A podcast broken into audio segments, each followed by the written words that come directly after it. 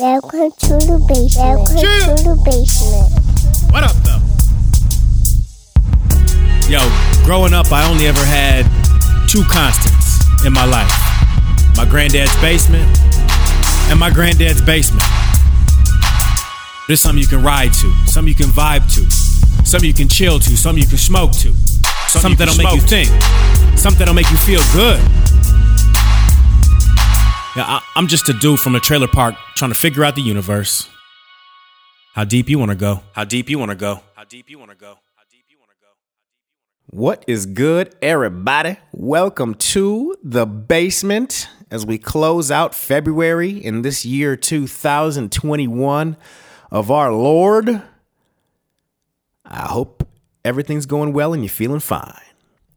I'm just sitting back. I got hit up.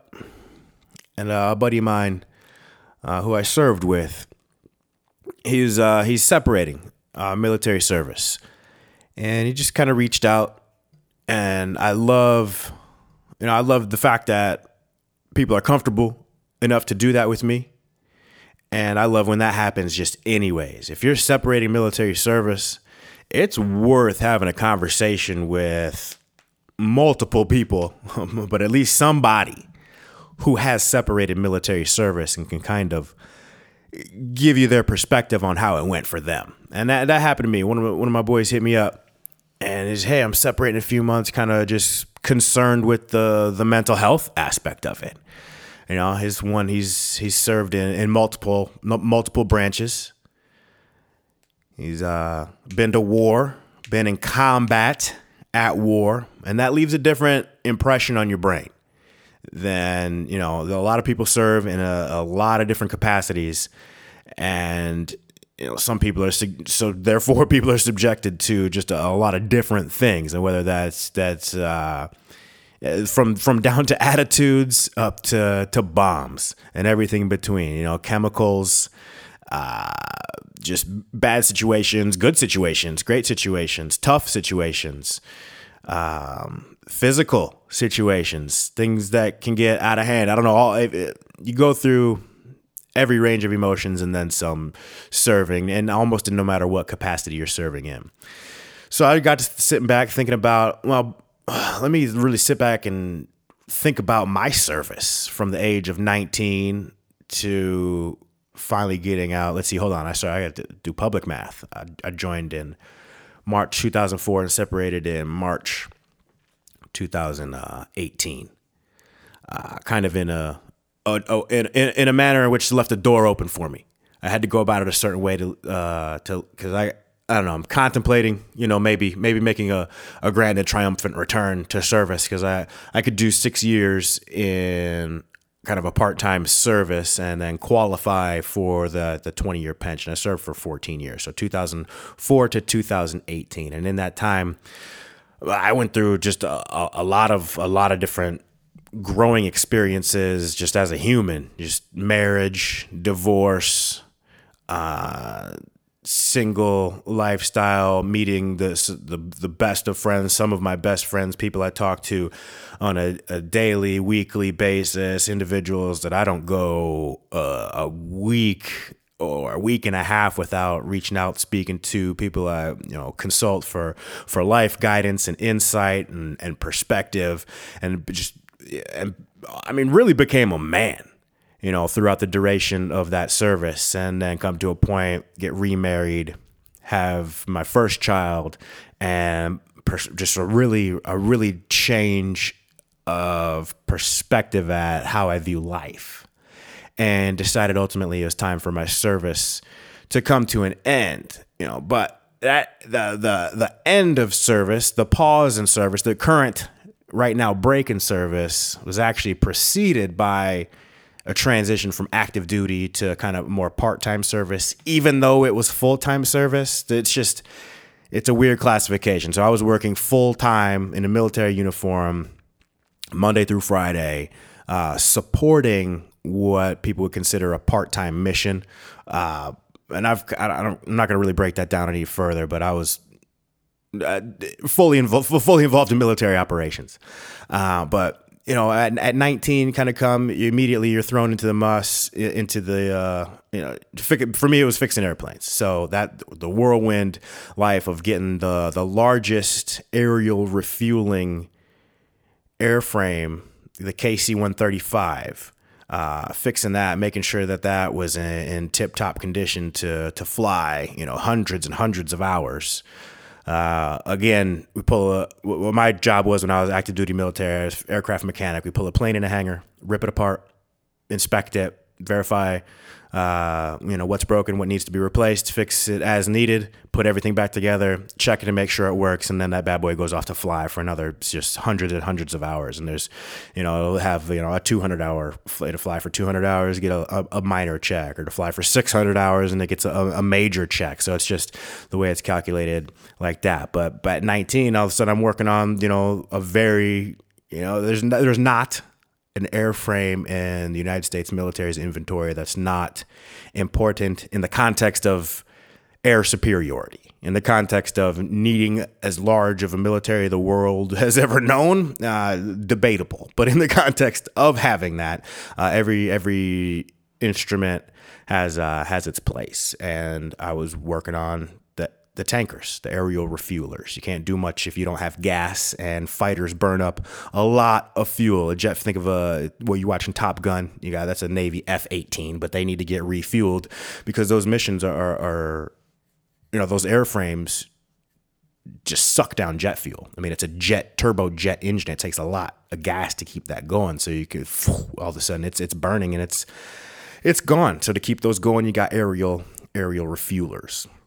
So I was 19 working on those. By the time I was 20, gained a lot of experience. We uprooted they tore down our runway in North Dakota. They gave a new runway, and that's a big deal. Like I don't know how long runways last, but to shut down an active duty military bases, Air Force bases runway, it's a big fucking deal. So we had to move all of our operations to Washington State from North Dakota. So that was just gained a lot of experience out there in Washington, just it was tremendous to be out there, and also life experience, like just getting out there, kind of get my toe in the water, being a 20-year-old around all these guys who came from all across the world. They're stationed in one place, all of a sudden we're stationed in another, and really got to know people, you know, and really see who people are. And I mean that in a very, very good way, and just spent a lot of time, really built some lasting relationships. And then ultimately we ended up going back to North Dakota, and that was, you know, I was 20 years old. And then right before I turned 21, I deploy, get some desert experience, discussed that before. And I come back, so I'm 21 when I come back from there. And then I'm kind of just back in North Dakota. And I get, you know, a couple years go by, I get a new guy in the shop. Like, and it's great when a new guy shows up, and when you're working, it's called, you know, the type of inspections we were doing. Like, it's rare to I didn't get a lot of new guys, you know, from between me being a new guy and this new guy come a couple years in between. So it was nice, refreshing. And he had his issues transitioning throughout the military. Ultimately, this guy's service was terminated, but he was the first individual was kind of put underneath my tutelage to teach him how to fix these airplanes and teach him how to do that in the right way. So you're ultimately given a lot of responsibility at a very young age. Again, I'm 23. My brain's not even fully formed, and I got this dude who's my peer. Ultimately, we're the same age, but I got a few more years experience. I'm supposed to teach him kind of the ropes, how to get by, and how we do, and excellence in all we do, and an outstanding performing unit. You know, where I got some of the medals I'm the most proud of are my outstanding units. I spent the majority of my military tenure involved in outstanding units, and that was that. Those are. And I can break down each unit, but that would be real boring for everybody. But like, and then it goes down. I move from North Dakota to Arizona, and I'm involved in you know, immediately a shift lead. So hey, you're gonna work the 3 to midnight shift, and you're in charge of these couple guys. And I was like, I don't even know the airplane. Like, yeah, but you're in the Air Force. Your rank says you know leadership, and you'll learn the airplane. You're competent enough. And I did that, learned the airframe, got you know, I continued my leadership and development. And this, by the time I'm 25, like I'm fully running that specific shop. So right away off top, you're running this shift. And I did that for a few years, you know, grew and progressed as a military leader, you know, gained and developed more skills as an aircraft mechanic, and, you know, eventually transitioned to running the head of that shop. And that's usually an E6 position, and I'm an E5. Granted, I was an E5 who had career issues, got a demotion in the past. I got my Air Force career went no stripes, two stripes, three stripes, two stripes, three stripes, three stripes, then for a really long time, and then four stripes. So I was, you know, and ultimately when I separated service, I had five stripes, which is E6, a technical sergeant in the Air Force. But I'm the only E5 shop lead. So the other shop leads, there were some issues sometimes with, I don't know, white male oppression. No, just rank, ego issues, thinking people could bully me around or boss me around in a military context. It's just like, I was never having it. I had many behind doors talking tos with superiors about what the fuck it was and why I was the way I was and why I acted and responded the way I did, because ultimately, you know, you're not going to be able to punk me. You're definitely not going to be able to punk me in public. Like, we're going to fight before that. And sometimes that was not unexpected militarily, like in the context of aircraft mechanics. I mean, we can handle this in multiple different ways, and honestly, the military way is the most difficult. So let's do this an easier way, and somewhere in the middle, like, you know, people put hands on each other from time to time, not too often, but and sometimes it maybe was just, hey, let's wrestle, grapple, but like for real, let's, and you know, maybe it wouldn't be hands, but things could escalate and de-escalate at a lot of times, a lot of egos, a lot of testosterone when you're talking a group of aircraft mechanics. But by 25, I was kind of heading up a shop and having a lot of success. A lot of all our planes would pass inspections and be out flying with no problems. And, you know, I think back at, like, I had a situation. I had a couple of airmen who, like, couldn't get right. Like, these motherfuckers couldn't get right. Just one dude always late, getting caught up in, like, little not lies. He would never lie to me, but he, like, would be late and not mention he was late because he went to Phoenix and had a situation up there that set him behind, and that's why we were supposed to show up at noon on a Saturday, and he gets there at like 12:30, and like militarily coming in late is, I don't know, people lose their fucking minds. And I think that's the truth. I mean, I hear, even to this day, I hear people who can't make it on time. And even the team I'm involved with, like, we're a real team. So when people get a little bit behind or aren't there, like, you know, we kind of need everybody here to be and remain on the same page. So I guess that's what it is. If you're not there, if you're walking in, roll calls at, let's just say it's a day shift, 7 a.m. You're supposed to be in formation by 7 a.m. to get your daily briefing. You walk in at 7:03 with a cup of coffee. Like, bro, you could have gone and got the coffee later. Like, I would definitely let you go and get the coffee later if you just show up on time. So just little shit like that. And then I had another cat, and he showed up. We had gym days, all right? And this was, I'm like 25, maybe 25, 26. Dude shows up, and he's he was supposed to be at work in formation, but he went to the gym.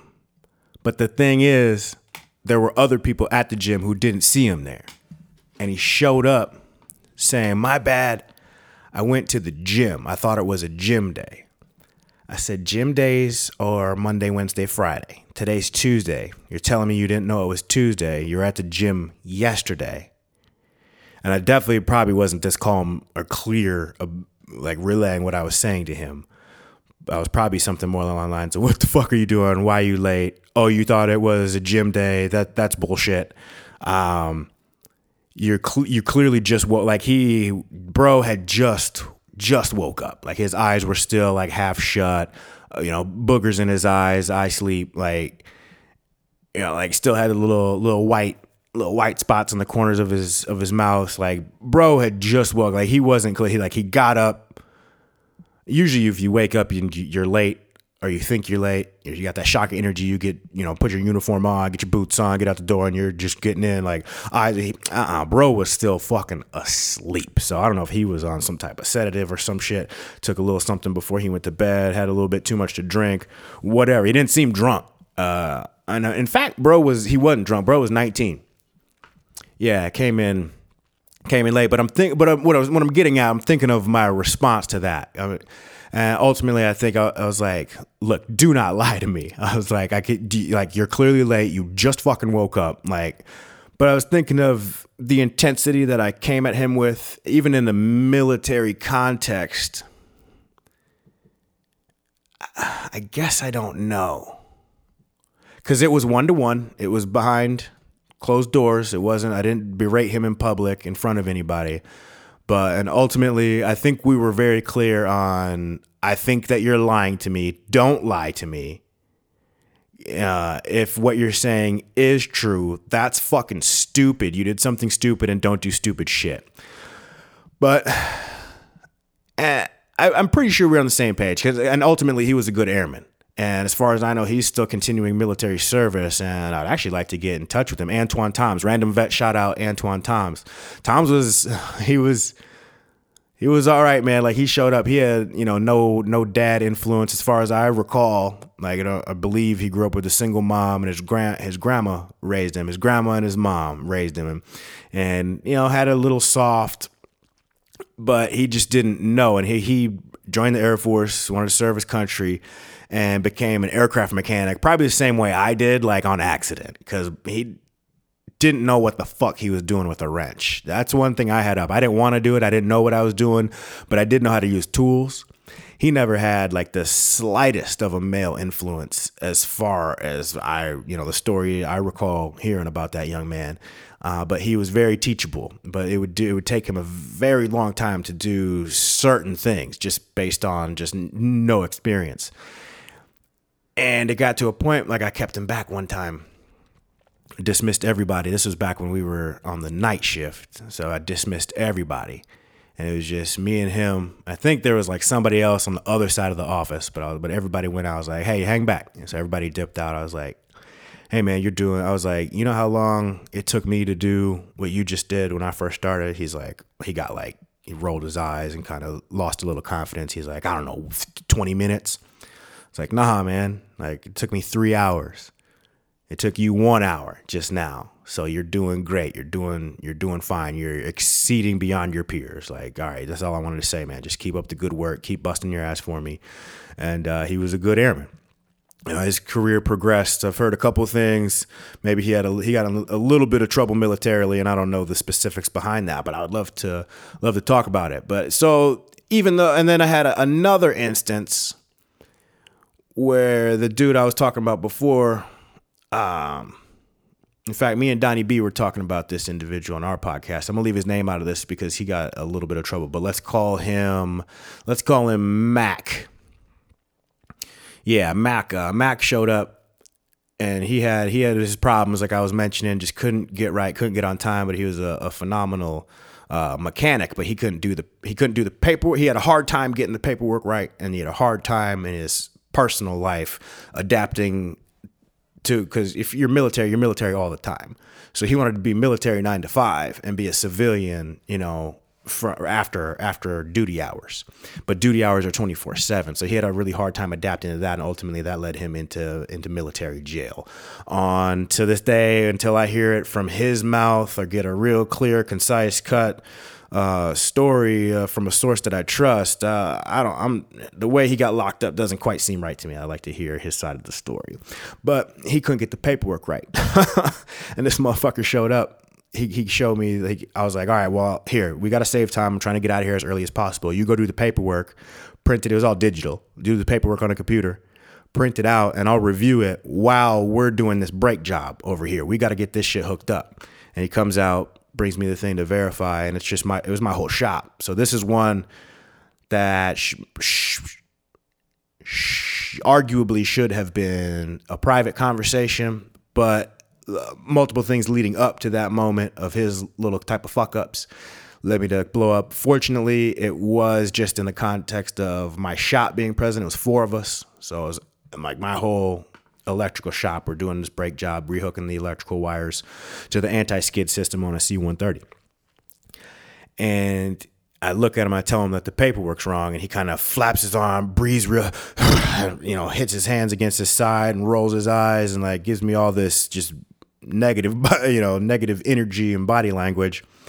And I told him, I said, stop, turn around, and just gave it to him. I was like, that's not how you act. Like, you don't do that shit. You fucked up the paperwork. Like, I'm sorry that I was not more clear in what I needed out of the paperwork, but I also need you to understand the situation that we're in, that I'm the only person who can sign certain things off. So when you sign things off improperly, it's supposed to be me. You fuck up everything. And that's why now we're having this conversation. Again, relayed a little bit differently. You know, you fucked up the paperwork. Go fix it.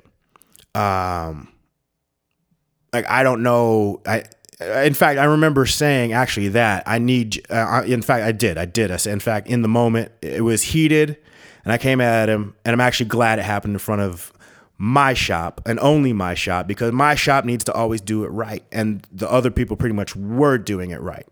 But I did actually say, I'm sorry I didn't relay my point clear enough, but I need you to realize the situation that we're in and how the time needs to be accounted for when you take things off. Because when we're talking about aircraft, you have four people in a shop. You can work 8 hours a day. 8 times 4 is 32 hours per shift, for that shift. So when you start going into 33, 32 and a half or more hours, you have to explain it and use different codes and do things a certain way. And if one person's name is in a certain spot, it can't be in another. And he was putting my name in spots that would leave things unable to be corrected. So it just I'm boring you with too many details, but fuckery. So lost it on him there. But again, that one I don't think was maybe as bad, but I'm still going to be hard on myself and just, lead better. Don't get to a point where that situation comes. And that's where I think maybe militarily, or maybe even in the whole world, leading at a young age is difficult and trying. It's very trying, because when you're put in these positions at a young age, again, your brain may or may not be fully formed. You're trying to make these decisions as best you know how, but they're major decisions that have people's lives on the line. So it's scary when people can't get certain things right, and it causes other people to react in certain ways. And I mean, ultimately in life, I guess it's a good train of thought to always be as proactive as possible. To be, if you're as proactive as possible, it'll leave you be able to continue to move forward at a steady rate. And then when it is, there's always going to be times where you got to be reactive. So when it is reactive, you're able to, adapt, improvise, adjust, and go on about doing things the way they're supposed to be done. So in a proactive manner, I guess, arguably supposed to be done, quote unquote. But yeah, leading at a young age it's wild. But I mean, it gets to a point where it's repetitive, and you can be prepared for when those non-repetitive things come. I guess, yeah, that's exactly what I was just saying. But you grow and continue to grow as a leader through being a student. That's one of my biggest things. My biggest takeaway from leadership is, if you're in a leader, one of the most important things about being in a leadership position is being able to follow. If you can follow in a leadership position, you'll be able to recognize where your key players are and how to put the proper spokes of the wheel in the right places. When you're talking about a system, everything operates. I mean, I guess if we're talking in in a professional setting, whatever your profession is, whether you're a military professional, whether you're a real estate professional. I mean, everything moves in a system. You know, even real estate's oversaw by the government, the system of it. So it has to go a certain way. But if you're a home inspector, or if you work at whatever, the Home Depot, if you're a beautician, like whatever that is, everything has a system to it. And if you're running, you know, things without a system, I mean, it's going to make it way more difficult.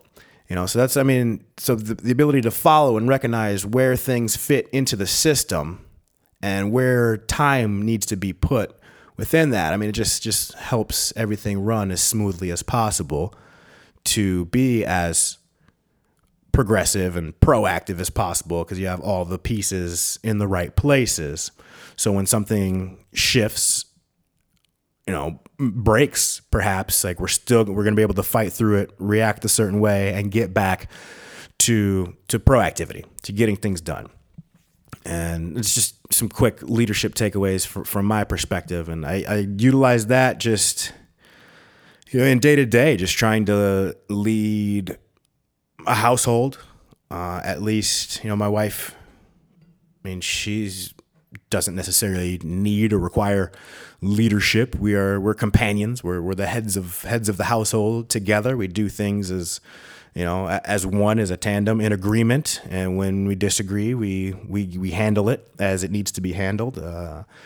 Talk it out, get on the same page, at least for the time being, until we're not, and then, you know, rinse, wash, repeat, just in order to keep things going and keep the system that we have built for progress in this household, and kind of reformulating our vision of what a family should be or could be, to make that happen. And, you know, it's trying. You know, I think about leadership, you know, now, you know, it's the parenting. Just got these two young males, you know, two young boys who will eventually very, very soon start becoming young men, you know, and there's going to be a lot of lessons, a lot of trying things to come.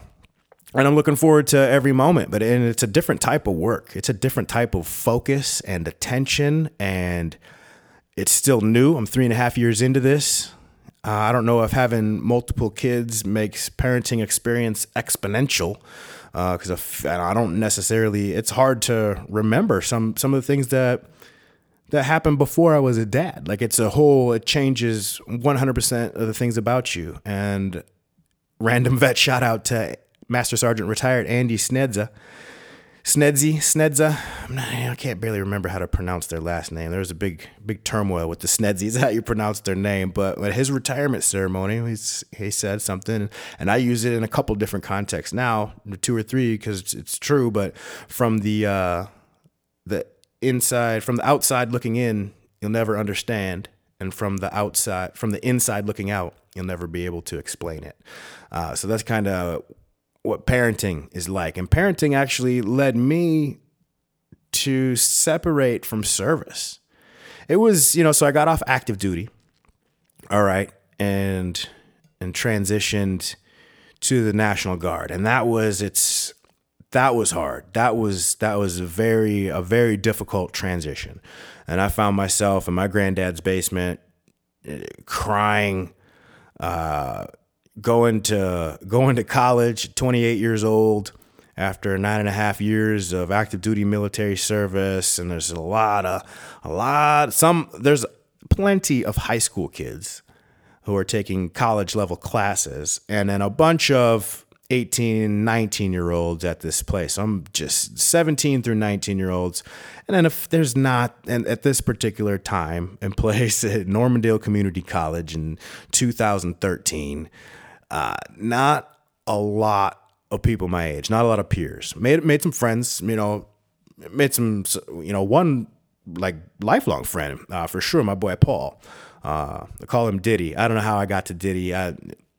Whatever. I ain't talking about Paul, but going to Normandale Community College in the day, like I didn't know how to make a schedule. Well, here's the deal. I got off active duty. Military was trying to take control of my career.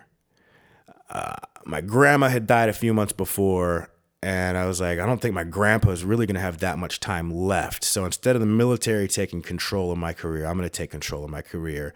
Called active duty quits, went to the Air National Guard. So that's 1 week in a month, 2 weeks a year.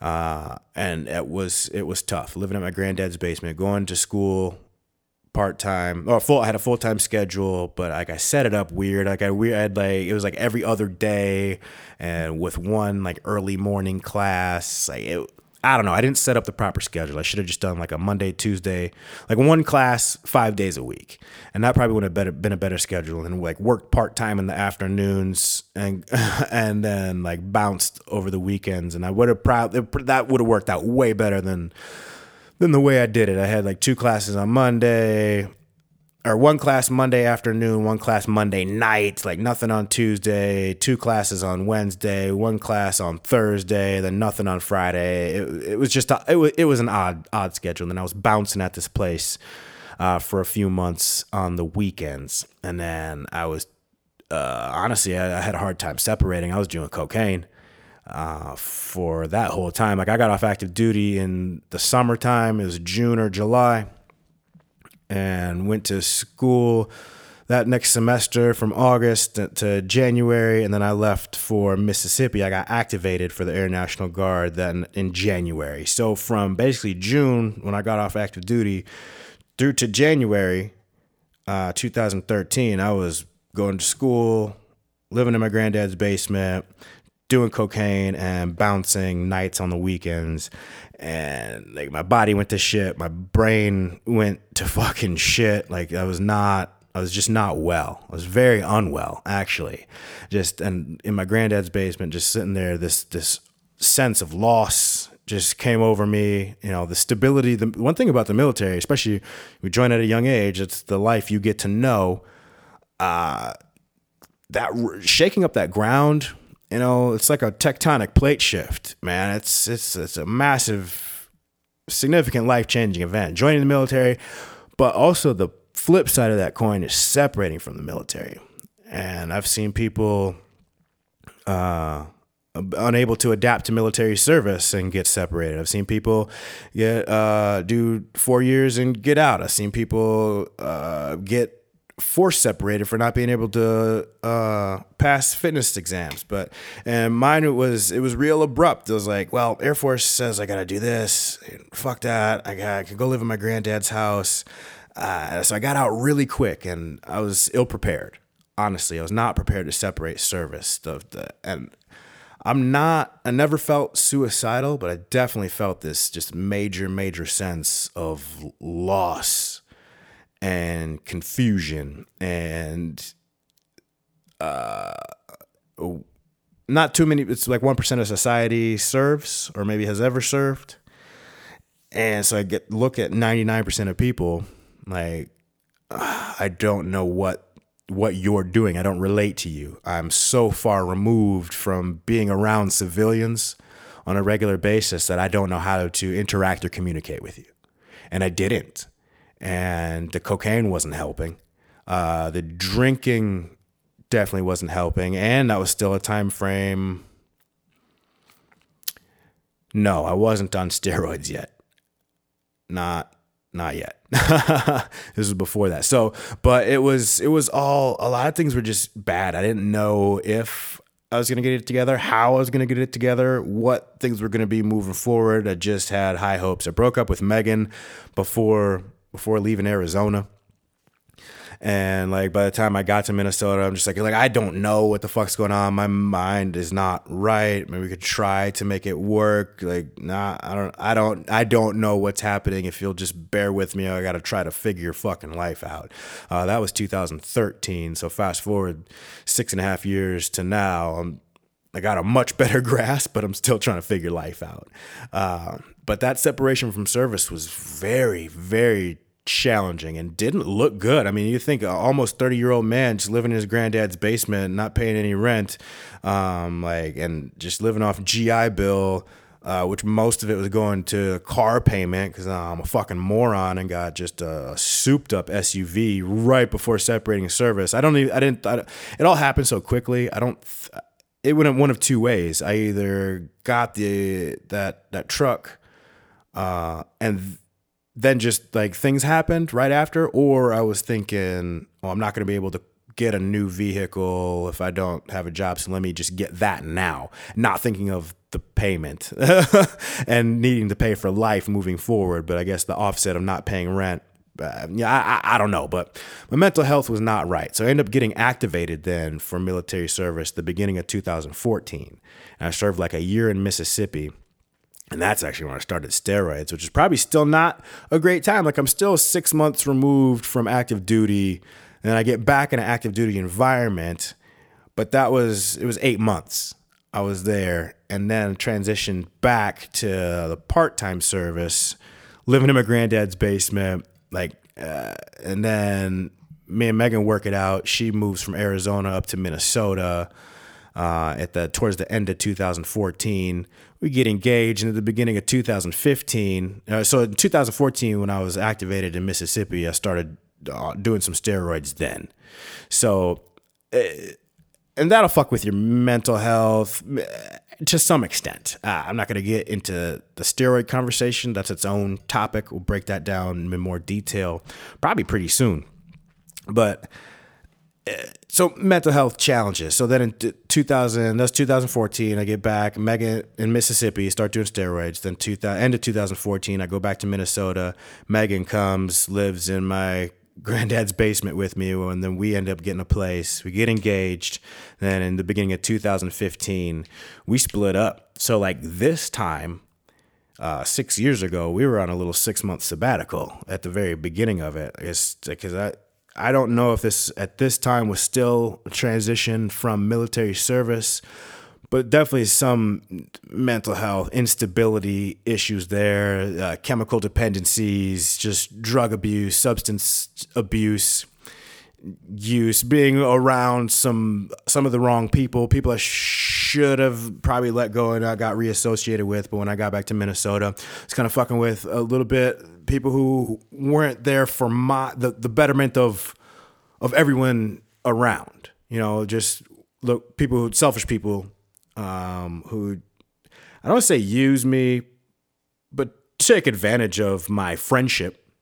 And to an extent, I allowed it just to be around friends, people I've known and can open up with, even if it's not a healthy way to go about it, just somebody I can be around who's comfortable with me, who overall I don't think is gonna hurt me. And when I'm broken up with this lady, I'm still separating from the Air Force. I don't really have a job. I don't know what's happening. So then ultimately I get hired in this full-time position, which involved me going like back to Mississippi to retrain to a new job and then back to Minnesota.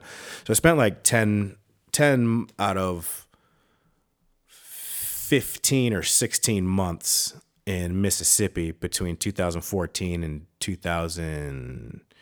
Oh shit, maybe it was like 2 years. Yeah, I went. Yeah, it was like two, and then 2016. I don't know. I'm conflating the story and getting too blurry, but ultimately, the timeline separated from the Air Force. Things got dark, got activated for 8 months, and things weren't. That 8 month span ended, and I went back to no service. I was still down on part-time service. So things were still dark. And then I get this new job, which was full-time military service, just in Minnesota, supporting that part-time mission I was talking about, but it's a highly advanced, highly involved, highly in-depth part-time mission, engineering and installations, communications infrastructure. I've said too much. I think I've broken it down before, but I'll break it down again at a later time. Anyway, supporting these guys and gals serving out of the state of Minnesota, doing great things. And then Megan and I split up. And at that point, I did some psilocybin. When Megan and I were split up in 2015, so I separated from service summer 2013, midway through the year. A year and a half later, it's up and down. It's rocky for a year and a half. Shit's just, I just can't seem to get it together or keep it together. And I'm just keep making bad decisions. Alcohol, the cocaine's kind of it's involved heavily at the beginning and then not so much towards the end. And ultimately, it was still a little bit of a problem for probably another year after that. So it was like 3 years off and on cocaine, but like heavy for 6 months, like right after separating service. But when Megan and I split up in 2015, I ended up having a psilocybin experience. And I was with one of my closest and dearest friends, White, but he hooked me up with, some mushrooms, and I had a great time. I saw the love between the father and daughter.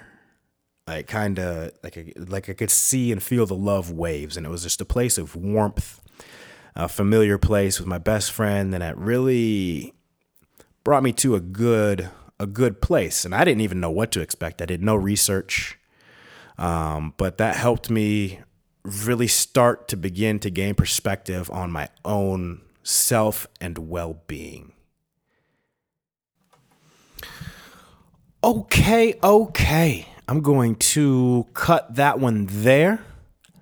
I'm going to break down kind of psilocybin, my perspective and thoughts just from my own experiences, mainly throughout 2020, but going back even to the early 2000s at my first experience. My first experience and my second experience were a decade apart. I think they were about 10 years apart. And then from my second to third experience, those were several years apart. But from then, I've continued my experimentation and just journeys into myself, just learning about my conscience, my soul, my spirit, just my well-being, just the understanding of my psychology, just why I am the way I am, the way I think, and the ability to look inward and overcome, and all kinds of positive takeaways from my use of psilocybin. So I'm going to leave that podcast there. That's my intro into that. And I think everything that I've talked about, leading up to this, I think it has a lot. It can go ahead and go into separating from service or dealing with grief or loss. I think it can be put into many contexts, but I'm gonna save it for the next podcast. I've been going on. I wanted to set everything up properly, so this will be a two-parter, and I'll hit you with part two as soon as possible. But I'm just gonna go into kind of my experiences with how and why I just enjoy exploring. Exploring the stars with psilocybin, but it all starts with exploring and getting to know yourself. And when that's really important, when you're feeling a sense of loss or sense of grief, to really dig down into your psychology and all different types of feelings, not even negative feelings, maybe even if it's good feelings, or it's pain. But I'm going to go into all of that. So yeah, I'm gonna get up out of here. Part two coming up soon. So everybody be cool. Check on a vet and hug your loved ones. And it was a few podcast episodes ago I mentioned I was gonna start working on some music a little bit more, and I did. That's true. So I'm gonna hit y'all with a really raw first draft of a track. I don't want to do it. I got a few I've been working on, but this one I do want to leak. I want to leak it. I like where it's going. I think it's going to be a few people involved in this project. I want you to keep in mind, first of all, I'm not a fucking rapper. I'm a husband and a father and a bastard. Keep that in mind. But the drums are incomplete. It's just an 8-bar loop. There's a lot to go, but the concept of the song, I like where I like where it's going, and I like it enough how it sits right now in kind of the demo version to at least put it on the cast, because y'all the ones fucking with me right now. So stay tuned for part two. Check out the story about Daniel Huckleberry Slim. Chip!